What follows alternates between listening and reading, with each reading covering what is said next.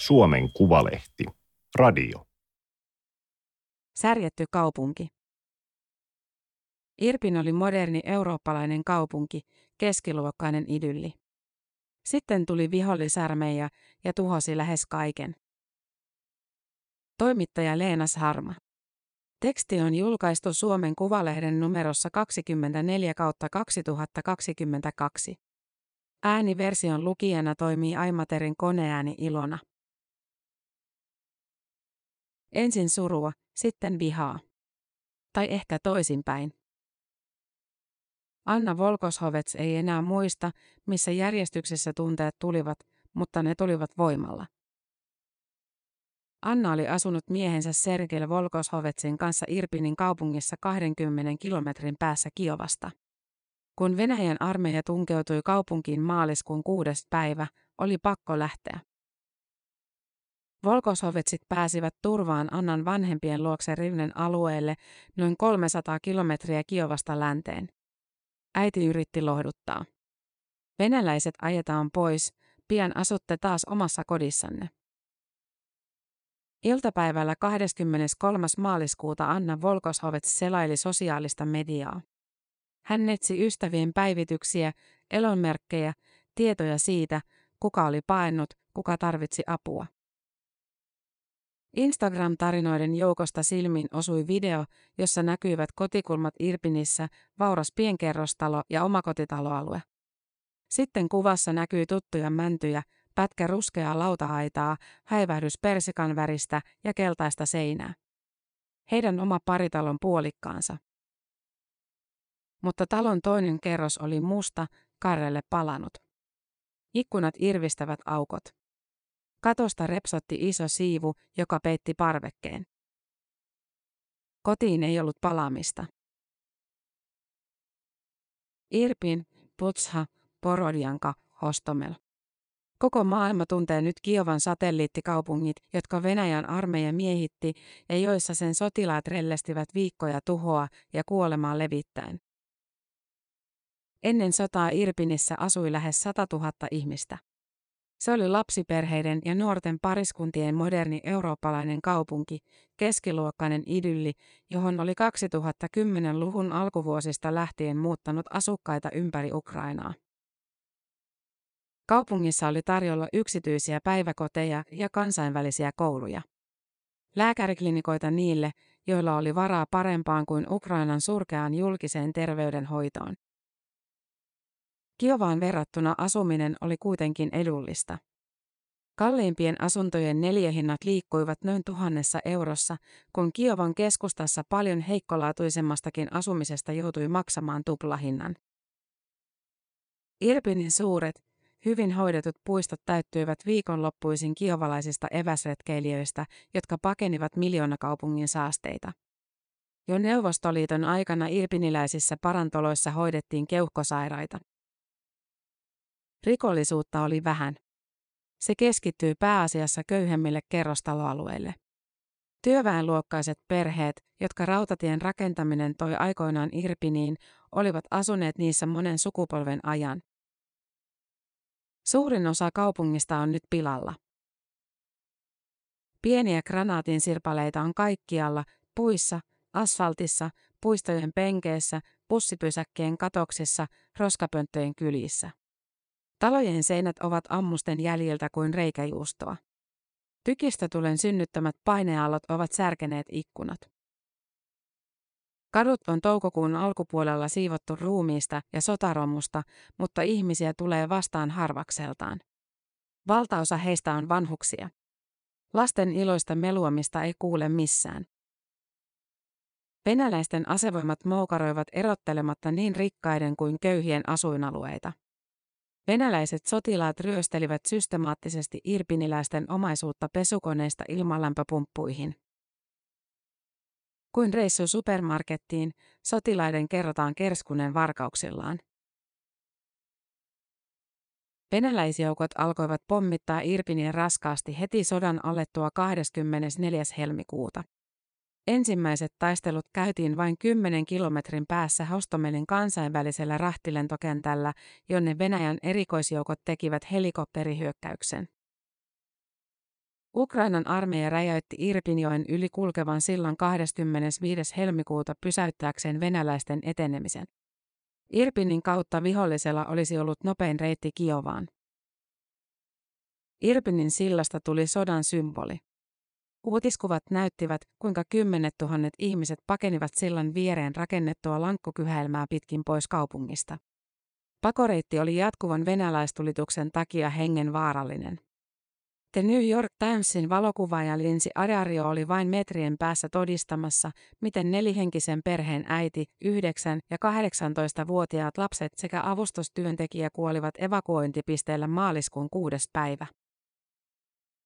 Venäläisjoukot olivat miehittäneet noin puolet Irpinistä maaliskuun puoliväliin mennessä. Miehitysterroria kesti kaksi viikkoa.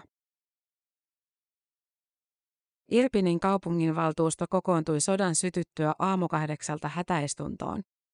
Kaupungilla ei ollut ilmahälytyslaitteita, niistä oli ollut tarkoitus päättää samalle päivälle suunnitellussa tavallisessa kokouksessa. Sireenien lisäksi oli hankittava lääkäreitä, lääkkeitä ja verta. Irpinin sairaalan apulaisylilääkäri Vladimir Aleksejevits Levtsuk alkoi heti värvätä lisää leikkaussalihenkilökuntaa ja kirurgeja. Hän arvioi, että sota jatkuu pitkään. Ensimmäiset haavoittuneet tuotiin sodan toisena päivänä. Heidän joukossaan oli neljä Hostomelin taisteluihin osallistunutta venäläistä sotilasta, jotka oli löydetty harhailemasta läheisestä metsästä. He olivat kertoneet olevansa eksyneitä. Venäläiset sijoitettiin omaan huoneeseensa erilleen muista potilaista. Pahoin palannut sotilas huusi hoitajille ja lääkäreille hysteerisenä, älkää tappako minua.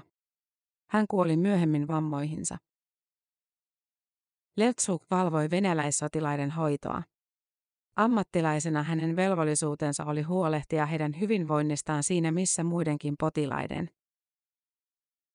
Ihmisenä olisin tietenkin halunnut tappaa heidät, koska he olivat tulleet tänne tappamaan meidät, Levtsuk sanoo. Hän ottaa vieraat vastaan ahtaassa työhuoneessaan. Ovessa on yhä lommoja ja reikiä todisteina siitä, että venäläissotilaat ovat murtaneet sen auki sorkkaraudalla. Kun venäläiset olivat miehittäneet Irpinin, Levtsuk joutui ilmoittautumaan joka päivä heidän tarkastuspisteellään. Rivisotilaat osoittelivat hermostuneina aseillaan, mutta komentajat käyttäytyivät rauhallisemmin. He halusivat vain kuulla raporttia siitä, kuinka paljon potilaita meillä on ja millaisia vammoja hoidetaan. Kaikki siviilit eivät heti tajunneet sodan realiteetteja. Irpinin ensimmäinen lapsiuhri kuoli, koska vanhemmat jäivät odottamaan ambulanssin saapumista eivätkä ymmärtäneet itse viedä lasta sairaalaan. Sähköt olivat poikki, sairaala toimi varageneraattorilla. Lääkärit amputoivat leikkaussaleissa raajoja ja poistivat haavoittuneista granaatin sirpaleita. Ruumishuone täyttyi nopeasti. Maaliskuun kymmenes päivä siellä ei ollut enää tilaa. Leutsuk ja sairaalan ylilääkäri kaivoivat sairaalan taakse joukkohaudan, jonne he hautasivat 12 vainajaa. Leutsuk poistui työpaikaltaan viimeisten joukossa maaliskuun 12. päivä. Potilaat oli jo evakuoitu ja kaupungissa taisteltiin niin raskaasti, että jääminen olisi ollut hengen vaarallista. Kun hän palasi kaksi viikkoa myöhemmin, sairaala oli järkyttävässä kunnossa, murrattuja ovia, rikottuja ikkunoita ja lääkekaappeja, huonekalut viskottuina pitkin käytäviä. Kaikki ukrainalaiset lääkärit kuuluvat operatiiviseen reserviin. Se tarkoittaa, että he ovat velvoitettuja palvelemaan armeijaa sodan aikana. Lentsuk kavaa kaappinsa ja näyttää, henkarilla roikkuu univormu, seinää vasten nojaa Kalasenikov rynnäkkökivääri. Jos uusi venäläishyökkäys tulee, hän on valmis myös tappamaan. Kerrostalokompleksin portissa lukee Ritstown, rikkaiden kaupunki. Se on yksi Irpinin parhaiten säilyneitä kortteleita. Ritstownin vieressä sijaitsevien talojen yläkerrokset sen sijaan ovat täysin tuhoutuneet. Venäläiset ovat todennäköisesti yrittäneet eliminoida niissä olleet tarkkaampujat ja Ritstownin matalammat rakennukset ovat jääneet katveeseen. Nadetsa Grigorievna muutti tänne miehensä kanssa vuonna 2019. Israelissa asuva tytär osti heille kodin uudesta talosta. Asunnossa on valoisa olohuone erkkeri-ikkunoineen. Grigorievna on kasannut lattialle kymmeniä kukkaruukkuja ja yrttejä. Toinen tytär, joka asuu myös Ritstownissa, antoi ne äidille hoidettavaksi. Grigorievna tarjoaa vihreää teetä ja paksua hunajaa. Hän itkee. Meillä oli niin kaunista ja hyvää. Emme koskaan anna anteeksi. Grigorievna syntyi vuonna 1942 Kiovan lähellä. Kotikylä paloi sodassa maan tasalle, äiti piileskeli kyläläisten kanssa läheisellä suolla. Sinne suolle äiti kuoli, kylmään ja tauteihin. Isästään Grigorievana ei tiedä mitään.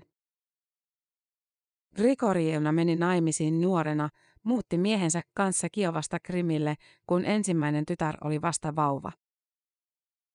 Parasta oli elää 1960-luvulla Neuvostoliitossa. Maata johti Leonid Brezhnev, Grigorievan muistoissa kiltti mies ja hyvä hallitsija. Lapset olivat pieniä, elämä yksinkertaista, muusta maailmasta tiedettiin hyvin vähän. Töitä tehtiin sovhoosissa. Sitten tulivat perestroika ja glasnost, kaksi rumaa sanaa. Kun vanhin tytär meni naimisiin vuonna 1991, koko perhe itki. Meillä ei ollut rahaa järjestää oikeita häitä, olimme köyhempiä kuin koskaan. No, oli sentään puutarha. Elintaso alkoi kohentua 2000-luvulla. Kertyi hieman omaisuutta. Grigorieuna hoiti pientä puutarhatilkkuaan ja silmäteräänsä, tyttären tytärtään. Oli lupa odottaa siedettävää loppuelämää ja kuolemaa tutussa kodissa. Helmikuussa 2014 Krimille ilmestyivät pienet vihreät miehet. Ne olivat Venäjän vastaus Maidanin vallankumoukselle, Ukrainan yritykselle kurkottaa länteen. Aseita, tankkeja, sotilaita. Grigorievan veli, joka oli ollut läheinen koko elämän, hyväksyi miehityksen. Hän kääntyi venäjämieliseksi. Nadetsa Grigorievna oli hyvin yksinäinen. Tytär laihtui kymmenen kiloa ja sairastui kilpirauhasen vajaatoimintaan, hän sanoo. Lopulta oli moraalisesti mahdotonta jäädä Krimille asumaan. He olivat nähneet valtavat mainostaulut, tervetuloa Irpiniin. Kuvissa Kiovan esikaupunki näytti aurinkoiselta paratiisilta. Sinne päätti lähteä koko perhe, Neretsa Grigorievna ja mies, tytär ja hänen miehensä sekä tyttären tytär. He olivat tuskin ehtineet asettua aloilleen, kun Kiinasta levisi uusi vitsaus, koronapandemia. Tammikuussa 2022 Nadetsa Grigorievna istui sairaalassa miehensä sängyn vieressä ja katsoi kun tämä kuoli. Kuukautta myöhemmin tuli taas Venäjä. Ajattelin, synnyin sodan aikana, kuolen sodassa. Grigorievna palasi Irpinin toukokuun alussa Ternopilista, Länsi-Ukrainasta. Vain kolme muuta perhettä on tullut takaisin kotitaloon. Grigorievna tarkastaa joka aamu uutisista, onko Putin kuollut. Venäläiset ovat aina pitäneet meitä tyhminä ja köyhinä, miksi he tulivat tänne.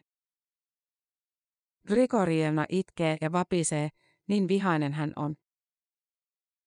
Emme anna koskaan anteeksi. Venäläisiä rangaistaan vielä.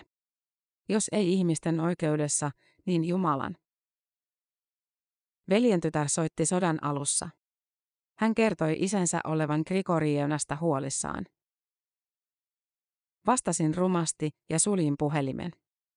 Minulla ei ole enää veljeä ja hänen lapsensakin saavat suksia kuuseen. Varas on sidottu lyhtypylvääseen narulla ja ilmastointiteipillä. Housut on vedetty nilkkoihin, suuhun työnnetty peruna. Puuseppä Artur Arestovits näyttää miehen kuvaa kännykästään. Arestovits liittyi Irpinin vapaaehtoisiin aluepuolustusjoukkoihin maaliskuun kolmas päivä. Irpin on perheeni koti, velvollisuuteni on puolustaa sitä. Yli 100 000 ukrainalaista on tehnyt sodan sytyttyä vastaavanlaisen valinnan. Sotaveteraanit, opiskelijat, naiset, köyhät ja rikkaat jonottivat Kiovassa ja muissa kaupungeissa helmikuun lopussa rynnäkkökivääreitä, kun aluepuolustusjoukkojen liikekannallepano käynnistyi. He osallistuvat sotaan vapaaehtoisina, mutta osana Ukrainan puolustusvoimia. Armeija antoi 34-vuotiaalle Arestovitsille univormun ja Kalasnikovin. Entä koulutus? Se kesti suunnilleen puoli minuuttia.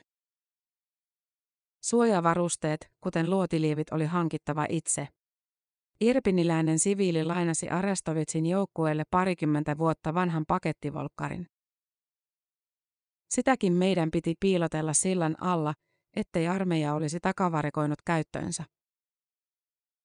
Kaikesta oli pula ja kaikelle oli ottaja. Sen Arestovits näki partioidessaan ryhmänsä kanssa Irpinin kaduilla.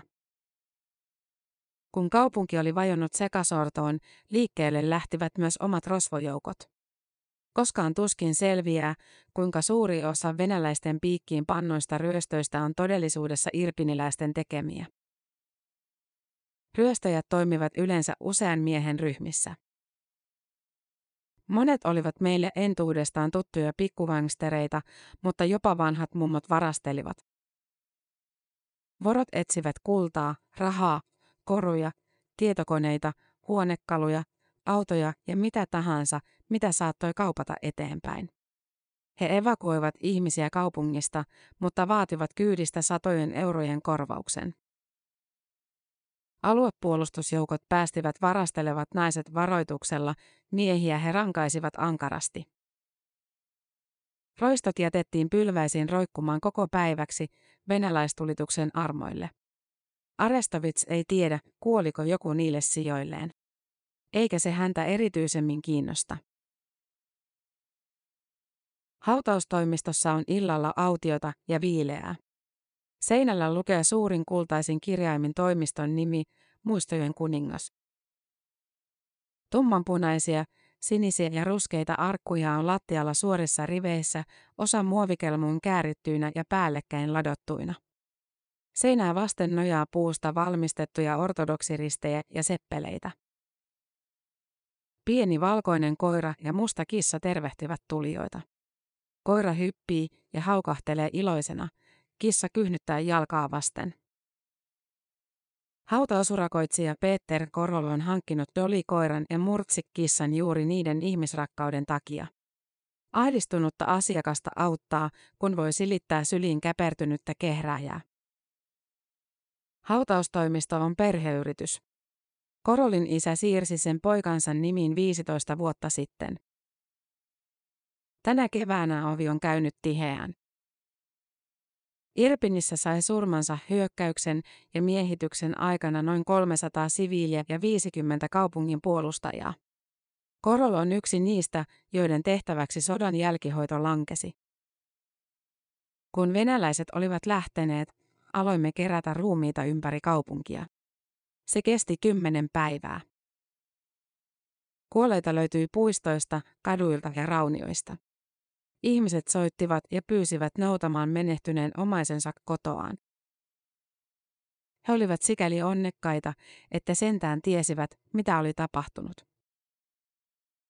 Ne, jotka eivät tienneet, pyörivät kaupungilla lohdutonta ympyrää, sairaalaan, poliisiasemalle, ruumishuoneelle, hautaustoimistoon, takaisin sairaalaan.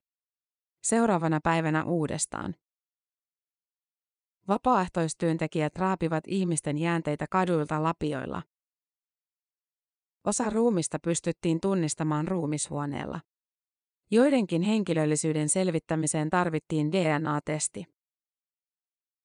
Hyökkäyksen alettua Korolon toukokuun puoliväliin mennessä haudannut 180 ihmistä. Hautajaisseremonioita järjestetään joka päivä puolen tusinaa. Seremonia on nyt lyhyt. Koruton. Harvoin edes pappia. Muuten emme ehdi haudata kaikkia. Hautausmaan parkkipaikalla on suuressa keossa palaneita henkilö- ja pakettiautoja. Jos katsoo ikkunoista sisään, näkee lasten leluja, vaatteita, tuttipulloja, tölkkiruokaa. Pakomatkalle pakattuja tavaroita. Hautausmaan ympärillä on tiheä mäntymetsä. Taimaisessa osassa liehuu yhdeksän Ukrainan lippua. Niiden takana olevaan rivistöön on haudattu kymmeniä sotilaita, jotka saivat surmansa vuonna 2014 alkaneessa Itä-Ukrainan sodassa. Haudankaivaja Andri lapioi rivakasti hiekkaa lipputankojen lähellä. Hän on heittänyt paidan pois, mutta hikoilee silti helteessä. Vaikka kello on vasta 11 aamulla, Andri kaivaa jo päivän seitsemättä hautaa. Monissa hautakivissä on vainajan valokuva. Se kertoo yhteisestä kulttuuritaustasta ison naapurimaan kanssa. Emaloidun tai laaserilla kaivetun kuvan kiinnittäminen hautakiveen on Venäjällä yleinen tapa. Haudoille asetetut seppeleet ovat suuria ja värikkäitä. Jalankulkuväylän varrella istuu kolme naista penkillä. Äiti, tytär, naapuri. 80-vuotias Maria Kulis on juuri haudannut poikansa. Poika lepää nyt isänsä vieressä. Mustassa ristissä on pieni muistolaatta Volodomir Kulis 30.10.1972-29.3.2022. Maria Kulis on rauhallinen. Pian olen täällä itsekin heidän vieressään. Volodomir Kulis haudattiin pahvilaatikossa, perheellä ei ollut varaa arkkuun tai uurnaan. Ruumista oli jäljellä pelkät luut, kaikki muu oli palanut. Venäläiset ja ukrainalaiset kävivät viimeisiä rajuja taisteluita Irpinin herruudesta tiistailtana 29. maaliskuuta. Maria ja Volodomir Kulis hikoilivat ja pelkäsivät kuumassa asunnossaan yhdeksänkerroksisen talon kolmannessa kerroksessa. Asunnossa ei ollut enää mitään arvokasta jäljellä. Kadyrovin rykmentin miehet olivat käyneet siellä kahdesti ryöstelemässä. Ainakin Maria Kulis luulee, että kyse oli Tsetseen-johtaja Ramsan Kadyrovin miehistä, koska he olivat toistelleet sanaa Ahmed. Poika oli säästynyt kohtaamiselta, sillä hän oli ollut poissa vierailuiden aikana. Maria Kulis kertoo, kuinka miehet olivat komentaneet, papuska rauhoitu. Suu kiinni ja istu paikallasi. Tulitus kiihtyi illan pimetessä. Äiti päätti, että on lähdettävä pois. He pääsivät pihalle asti, mutta sitten poika muisti, että tupakat olivat unohtuneet sohvapöydälle. Hän palasi hakemaan niitä. Maria Kulis ei tiedä eikä ymmärrä tarkkaan, miten hänen lapsensa kuoli. Hän toistelee, että poika unohti tupakat, siksi kävi näin. Talon ylemmät kerrokset olivat ilmeisesti jo vaurioituneet siinä vaiheessa, kun Volodomir Kulis päätti palata takaisin. Heidän asuinkerroksensa oli kuitenkin vielä kunnossa. Todennäköisesti talo joutui uudestaan tulituksen kohteeksi, kun hän meni sisälle. Toisen kerroksen asunnot syttyivät palamaan ja Volodomir Kulis, joka liikkui hitaasti jalkavammansa takia, jäi liekkeihin. Maria Kulis sanoo käyneensä kuudella ruumishuoneella ennen kuin löysi poikansa. Puolan muuttanut tytär tuli järjestämään hautajaiset. Naiset lähtevät kävelemään hitaasti kohti hautausmaan uloskäyntiä. Tytär pitää äitiä kädestä. Psykologi Natalia Laretska on auttanut irpiniläisiä selviämään sodan traumoista huhtikuun puolivälistä lähtien. 47-vuotias Laretska on erikoistunut sotilaspsykologiaan. Hänellä on pitkä kokemus vangeiksi jääneiden sotilaiden kanssa työskentelemisestä. Nyt hän kuuluu vapaa Ukraina aluepuolustusjoukkoihin.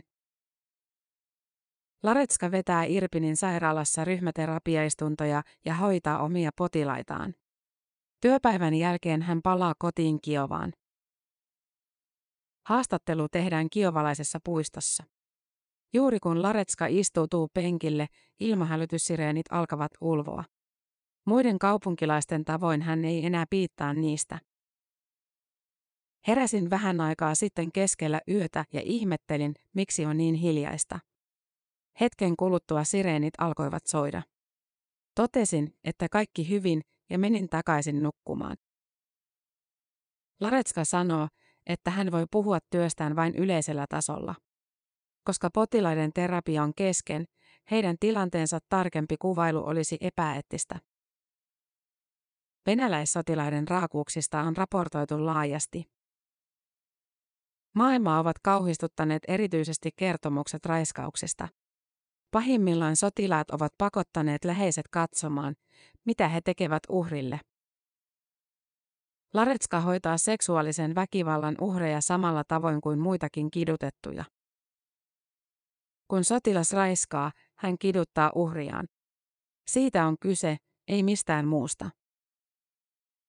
Koska raiskaukset kuitenkin herättävät erityistä kiinnostusta ja raiskaukseen liittyy häpäisyn elementti, uhrit vaikenevat useammin kuin esimerkiksi raan pahoinpitelyn kohteeksi joutuneet. Laretska toivoo, että kaikki saisivat Irpinissä avun, mutta todennäköistä on, että etenkin iäkkäät naiset kantavat vaiti häpeänsä. Irpiniläiset ovat tunteneet miehityksen aikana vihaa ja pelkoa. Tunteista oli heille silloin hyötyä, pelko hälytti riskeistä ja viha antoi energiaa. Nyt on päästettävä irti, muuten miehitys jatkuu loputtomiin pään sisällä. Laretskan työ on vasta alussa. Hän kouluttaa koko ajan lisää psykologeja, sillä potilaiden määrä kasvaa jatkuvasti. Ihmiset ovat ymmärtäneet, että avun hakeminen kannattaa. Potilaaksi hakeutuu yhtä paljon miehiä kuin naisiakin. Laretska suhtautuu toiveikkaasti Irpinin tulevaisuuteen. Kun hän tuli paikan päälle ensimmäisen kerran, väestö näytti mobilisoituneen siivoamaan ja jälleen rakentamaan kaupunkia. Se auttaa ja vahvistaa heitä, heikentää aiempaa kokemusta eristyksissä olemisesta. Ihmiset tekevät Irpinissä nyt oikeita asioita oikealla tavalla. Kaupungintalo on suurella aukiolla suihkulähteen ja runoilija Taras Hevtsenkon patsaan takana. Vuonna 1814 maoriaksi syntynyt Sevtsenko nostatti runoillaan ukrainalaisten kansallistunnetta ja kehitti Ukrainaa kirjakieleksi. Kaupungin talolle jonottaa aamukymmeneltä tusinan verran ihmisiä. Sisäänkäynnin vieressä istuskelee irpiniläisiä, jotka lataavat kännyköitään kaupungin järjestämällä latauspisteellä. Kolmekymppinen Natalia odottaa, että saa puhelimeensa täyden virran. Hän tuli paikalle jo kahdeksalta ja onnistui hoitamaan asiat kaupungin viranomaisten kanssa rivakasti. Natalian kotitalo joutui vihollistulituksen kohteeksi kaksi kertaa. Kolmannen kerroksen asunnosta puuttuvat ovet ja ikkunat. Kaupungin ensimmäinen tehtävä on ikkunoiden ja kattojen korjaaminen. Asukkaiden tulee ilmoittaa vahingoista ja anoa korjausapua. Ikkunat on luvattu saada kuntoon kolmen kuukauden sisällä. Natalia lähti sotaa pakoon heti sen ensimmäisenä päivänä ja palasi Irpinin huhtikuun puolivälissä. Hän asuu taas kodissaan, vaikka sieltä puuttuvat myös kaasu, sähkö ja vesi. Kesä on jo hyvässä vauhdissa. Natalia uskoo, että hän pärjää lämpimällä säällä ilman sähköjäkin. Ruokaa hän saa avustusjärjestöiltä ja peseytyy ystävien luona. Natalian ainoa huoli on, että pahasti vaurioitunut talo romahtaa hänen niskaansa. Sammakot kurnuttavat niin lujaa, että Irpinin kaupunginvaltuuston varapuheenjohtaja Taras Viatsovhenko joutuu korottamaan ääntään. Viatsovhenko on liberaalin holospuolueen jäsen. Vuonna 2019 perustettu puolue sai samana vuonna järjestetyissä parlamenttivaaleissa noin 6 prosentin ääniosuuden. Holosin päätavoitteet politiikassa ovat Krimin palauttaminen Ukrainalle ja korruption vastainen taistelu. Puoluepolitiikka on kuitenkin työnnetty koko maassa toistaiseksi syrjään. Holosin puoluetoimisto sijaitsee Irpinin ja Butsan välissä olevan pienen järven läheisyydessä. Toimistosta ei ole enää juuri mitään jäljellä. Työntekijät raivaavat pois murskautuneita tiiliä, rikkoutunutta lasia ja romuttunutta metallia. Vietsovkhenko kuului kriisiryhmään, jonka kaupunginvaltuusto perusti sodan ensimmäisenä päivänä. Ryhmä vastasi muun muassa kaupunkilaisten evakuoinneista. Noin 3000 irpiniläistä kieltäytyi lähtemästä. Varsinkin ikäihmiset halusivat jäädä, Viatsovkhenko kertoo. Jouduin usein soittamaan heidän sukulaisilleen ja pyytämään, suostutelkaa vanhempanne lähtemään. Evakuoijat löysivät metsästä 60 ihmisen ryhmän. Joukossa oli nainen, jolla oli neljän kuukauden ikäinen vauva. Metsään paenneet olivat varautuneet piileskelemään siellä pitkään. Heillä oli mukanaan aggregaatti, iso kasa purkkiruokaa, pienet teltat ja makuupussit. Vietsovhenkon pahin muisto liittyy perheeseen, johon kuului isoäiti, äiti, isä ja kolme lasta. Kun hän tuli ensimmäisenä päivänä heidän luokseen, perhe kieltäytyi evakuoinnista. Toisena päivänä he olivat jo pakanneet, mutta muuttivat viime hetkellä mielensä. Kolmantena päivänä vastassa oli isä, joka kertoi minulle, että vaimo kuoli yöllä rakettiiskussa. Perhe nousi auton kyytiin sokissa, eikä kukaan meistä puhunut matkan aikana sanaakaan. Yksi niistä, jotka eivät suostuneet lähtemään, oli 83-vuotias Ludmila Ivanova. Ivanova asuu omakotitalossa, jota ympäröi suuri, villiintynyt puutarha korkeine hedelmäpuineen. Koti sijaitsee keskustan kupeessa Sobornakadun varrella. Ivanova istui lähes koko miehityksen ajan pihallaan, vain yöt hän nukkui sisällä talossa. Naapurit toivat hänelle syötävää ja juotavaa siihen asti, kunnes lähtivät pakoon. Nääkä Ivanovalle ei ehtinyt tulla, mutta kylmä hänellä oli. Kylmempi kuin koskaan, vaikka olin pukenut kaikki vaatteet päälleni. 18. maaliskuuta hän päivysti illalla taas penkillään. Mitään normaalista poikkeavaa ääntä ei kuulunut, yhtäkkiä vastapäinen talo oli tulessa. Tiilen palasia ja lasia lensi ympäriinsä. Myös kadulle parkkeerattu auto syttyi palamaan. Venäläisten ammus oli osunut taloon, joka onneksi oli jo tyhjillään. Kaikki sanoivat, että minullakin kävi satumainen onni. Jos ammus olisi tullut vähänkin toisesta kulmasta, sirpaleet olisivat lentäneet Ivanovan pihalle ja hän olisi todennäköisesti kuollut iskussa. Nyt päähän osui vain pieni kivenpala. Naapuri, joka oli tullut sammuttamaan tulipaloa, sitoi haavan. Venäläiset Ivanovan näki ainoastaan kerran. Hänellä oli tapana kurkkia naapuruston tapahtumia aitansa raosta. Yhtenä päivänä 15 venäläistä marssi Sobornakatua pitkin, Ivanova sanoo, että tekee ristinmerkin. Muutoin oli vaikea erottaa, kenen tankit ja sotilasajoneuvot ohi ajelivat, venäläisten vai omat. Niitä tuli ja meni. Ivanova ei malttanut pysytellä vain pihallaan, hän lähti myös tutkimusretkille lähikulmille.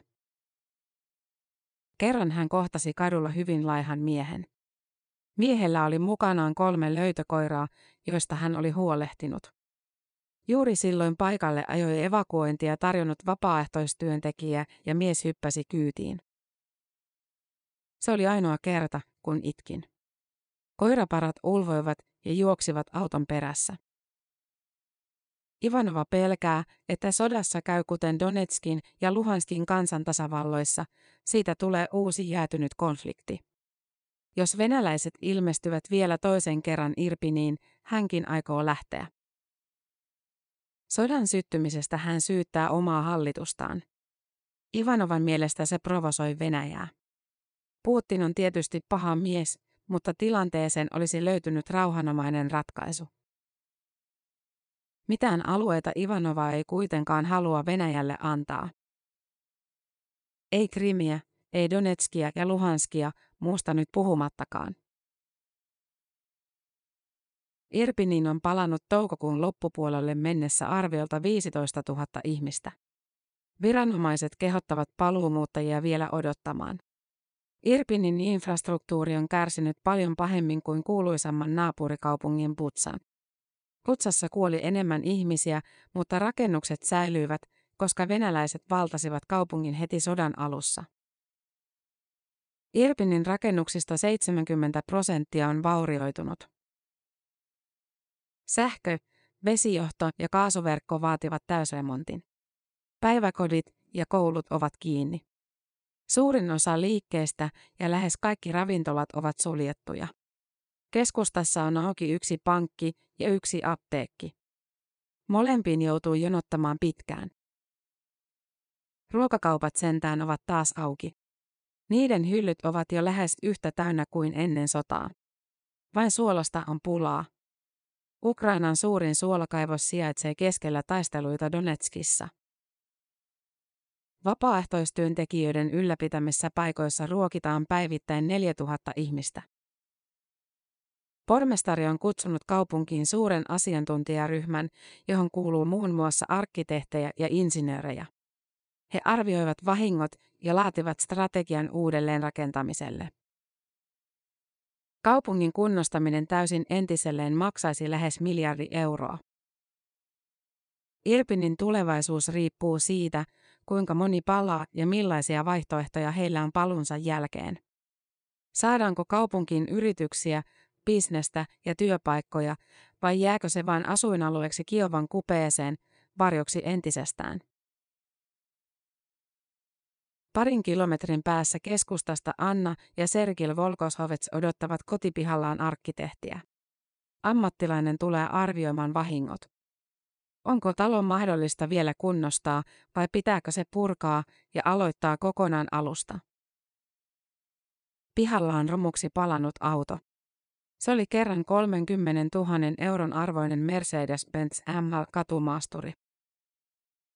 Alakerran lautalattiaa peittää lika, mutta lattian voisi hioa ja maalata entiselleen. Katosta roikkuu yhä lamppuja. Uuni, jiesi ja jääkaappi ovat ehjät. Keittiön keltaiset kaapinovet ovat saranoillaan, suuri ruokapöytä seisoo jaloillaan. Sova tarvitsee uuden verhoilun. Siihen hyvät uutiset sitten loppuvatkin. Yläkertaan johtavat portaat ovat hautautuneet kivimurskan alle. Ylempi kerros on täysin tuhoutunut. Remonttihaaveet tuskin toteutuvat. Kateus, siitä tässä on kyse, Anna Volkoshovet sanoo. Venäläisillä ei ole mitään, joten he päättivät, että meilläkään ei saa olla. Paritalon puolikkaan arvo oli 140 000 euroa, irtaimiston 20 000 euroa. Perheen toinen ajoneuvo, sähköauto Nissan Leaf oli parkkeerattu vähän matkan päähän kotoa. Se on yhä kunnossa. Ehdimme asua täällä neljä vuotta. Talo oli meidän unelmamme, jonka eteen teimme töitä vuosikausia. Ennen sotaa suunnitelmissa oli hankkia perheenlisäystä, mutta nyt ajatus lapsesta mietityttää. Anna Volkoshovets omistaa kiinteistövälitysfirman. Se on toistaiseksi kiinni, koska ei ole mitään välitettävää. Puoliso työskentelee gründerinä rakennusyrityksessä, joka on antanut pariskunnalle tilapäisen kodin. Vaikka sota on Irpinissä ohi, se jatkuu muualla maassa. Ukrainan ulkoministeri Dimitro Kuleba on kutsunut Venäjän hyökkäystä Donbasissa yhdeksi suurimmista Euroopan mantereella sitten toisen maailmansodan. Mitään johdonmukaista suunnitelmaa korvausten ja muun uudelleenrakennukseen liittyvän rahoituksen suhteen valtiolla ei vielä ole. Anna Volkoshovets muistaa kuitenkin ajan, jolloin Donetskissa kotinsa menettäneet ihmiset tulivat Kiovan seudulle. Tuolloin valtion maksimikorvaus heille oli 20 000 euroa. Kävi miten kävi, jäämme tänne. Jäämme Irpiniin. Hyvänä enteenä pariskunta pitää sitä, että vaikka niin paljon tuhoutui, kodin tärkein esine säilyi. Volkoshovetsit menivät aikoinaan naimisiin ortodoksiperinteiden mukaan. Annan vanhemmat antoivat häälahjaksi ikonin. Ikoni löytyy talon alakerrasta, hyllyltä omalta paikaltaan vahingoittumattomana. Tämä oli Suomen Kuvalehden juttu, särjetty kaupunki. Ääniversion lukijana toimi Aimaterin koneääni Ilona. Tilaa Suomen Kuvalehti osoitteesta suomenkuvalehti.fi kautta tilaa.